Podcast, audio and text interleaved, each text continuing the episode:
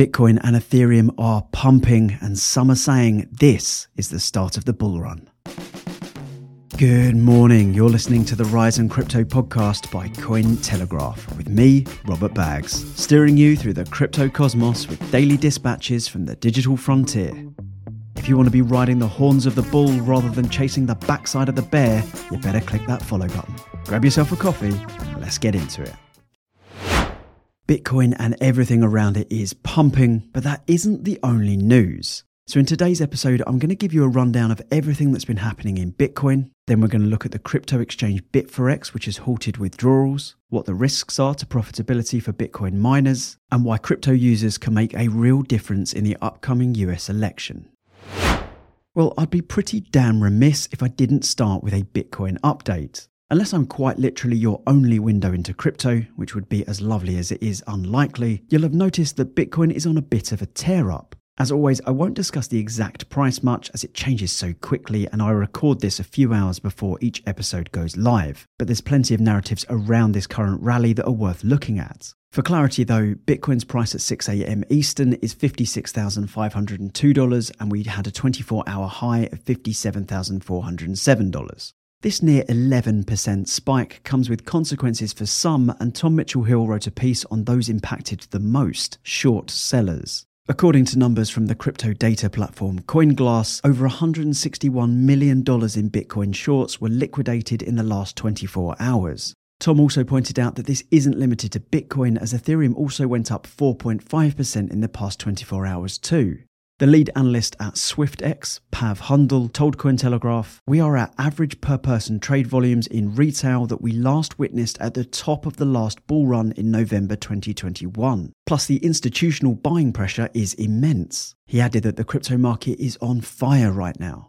That it is, and Martin Young flagged another dimension to this rally. Bitcoin scaling tokens and BRC20 coins are going parabolic parallel to Bitcoin's price. For example, Stacks, a Bitcoin focused smart contract platform, went up 30% in the last 24 hours from its intraday low of $2.44 to $3.21, and it's now just under 10% away from its all time high, which was reached in December 2021. The social intelligence firm LunarCrush also noted that social activity around stacks is up around 16,000%, which they say is partly due to the excitement around Bitcoin layer 2s. Elsewhere in the Bitcoin ecosystem, BRC20 tokens are pumping, with Ordinal's ORDI token up 9% in the past 24 hours and Pepe up, wait for it, 51%. The popular Bitcoin champion Dan Held posted on X Welcome to the beginning of the Bitcoin bull run. Be prepared for many sleepless nights. Honestly, it's hard enough to pinpoint the start and the end of the bull runs, even in retrospect, let alone when you're in the middle of it, but you could certainly make a good case that the bull run has started. What do you think? Share your thoughts with us on at Cointelegraph and at RKBaggs on X. There is one more BTC narrative that you need to know about, and that spot Bitcoin ETF Klaxon is about to go off. I'm being a bit more selective on what I cover from the ETFs as not everything is essential knowledge to have. But this is. Yesterday, something extremely unexpected was confirmed. Nine spot Bitcoin ETFs, that is, excluding Grayscale, broke their all time daily trading volume record. Now, if you remember, the first day of trading saw massive inflows to the nine. So, for that to be beaten 31 trading days later is raising eyebrows. Bloomberg's ETF expert Eric Balchunas wrote on X It's official. The new nine Bitcoin ETFs have broken all time volume record today with $2.4 billion, just barely beating day one, but about double their recent daily average. IBIT went wild, accounting for $1.3 billion of it, breaking its record by about 30%. He added that, not totally sure reason behind price rally generating interest, but it does seem like these things really see heightened action on the first day after a weekend. So, as Balchunas notes, BlackRock's iShares Bitcoin Trust, IBIT, did comfortably north of $1 billion in volume, closing Monday out with $1,289 million worth of trading volume. Fidelity's FBTC came second with $576 million in volume, and ARK 21Shares ARK B managed 261 million. Even some of the smaller ETFs that are having to wrestle with these whales are putting out impressive numbers. Bitwise, for instance, managed $81 million in daily volume. And for context, on Friday, the nine spot Bitcoin ETFs, excluding Grayscale, had a total combined volume of $700 million. So the jump to 2.3 billion is enormous. For even more context, Balchunas wrote, Insane numbers for newbie ETF, especially one with 10 competitors. $1 billion per day is big boy level volume, enough for even big institutional consideration. We always focus on the nine spot Bitcoin ETFs because Grayscale's numbers have been skewing the data, but Grayscale's net outflows have been slowing day by day. And on Monday, as these record highs were hit, Grayscale hit a record low of $22.4 million in outflows.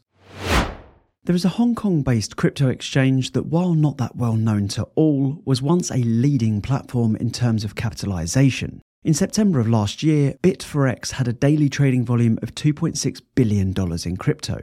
However, yesterday, something concerning was spotted by ZachXBT. I mean, who else? He wrote on X, seeing some suspicious activity with the crypto exchange BitForex. On February 23, their hot wallet saw outflows of $56.5 million. Shortly after this time, withdrawals stopped processing, with no official announcements having been made since. Currently, users are asking questions on X and Telegram, trying to get a response from the team. Interestingly, one month ago, their CEO stepped down. BitForex holds 18% of the TRB supply and 7% of the OMI supply. For those interested in that last bit, the OMI token is issued by Ecomi, a token used in the VeVe digital collectibles ecosystem, and TRB is Tellor, the decentralized Oracle protocol. So, yes, BitForex still, at the time of recording, isn't processing withdrawals. And when Cointelegraph tried to open the website, it was blocked. The only page that seemed to be live was their announcement that their CEO, Jason Luo, had left the company. BitForex's X account hasn't been updated since May 2023, and as you can imagine, the exchange's official Telegram channel is just filled with users reporting problems, such as being unable to enter their accounts or their dashboards showing no assets. Then some, like our own efforts, were simply met with a message to say they were blocked from accessing the site. It is a worrying time for users of BitForex, and it has many worrying that this is an exit scam.